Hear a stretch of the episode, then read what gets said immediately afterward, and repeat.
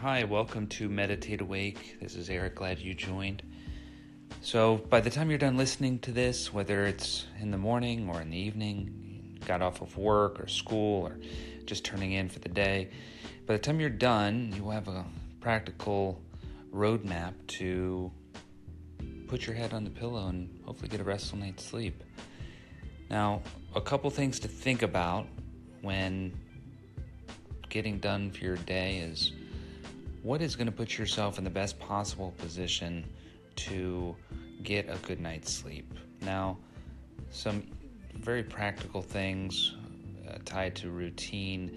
When you come home, do you have a place where you put things like your keys, your laptop, uh, maybe even mail, things that places you automatically go to?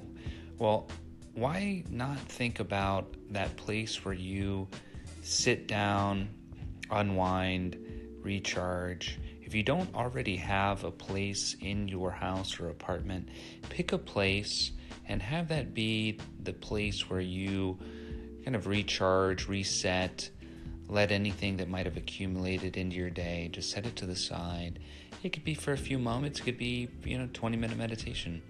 I have a place in my apartment that I sit that is very comfortable to me. So when I go there, it's almost as if my body knows what it's supposed to be doing. So I encourage you find that place in your apartment or house that is your place to recharge. And then not only that, but you know, eating or drinking anything after a certain time. I have my cutoff is eight o'clock. I don't eat or drink anything after eight o'clock, uh, and no caffeine. Uh, that might seem very straightforward, but you know, for a long time I was drinking caffeine very late in the day. Uh, I would go to sleep and not feel like I went fully asleep, that I didn't get the deepest amount of sleep. Uh, cutting out the caffeine later in the day helped with that.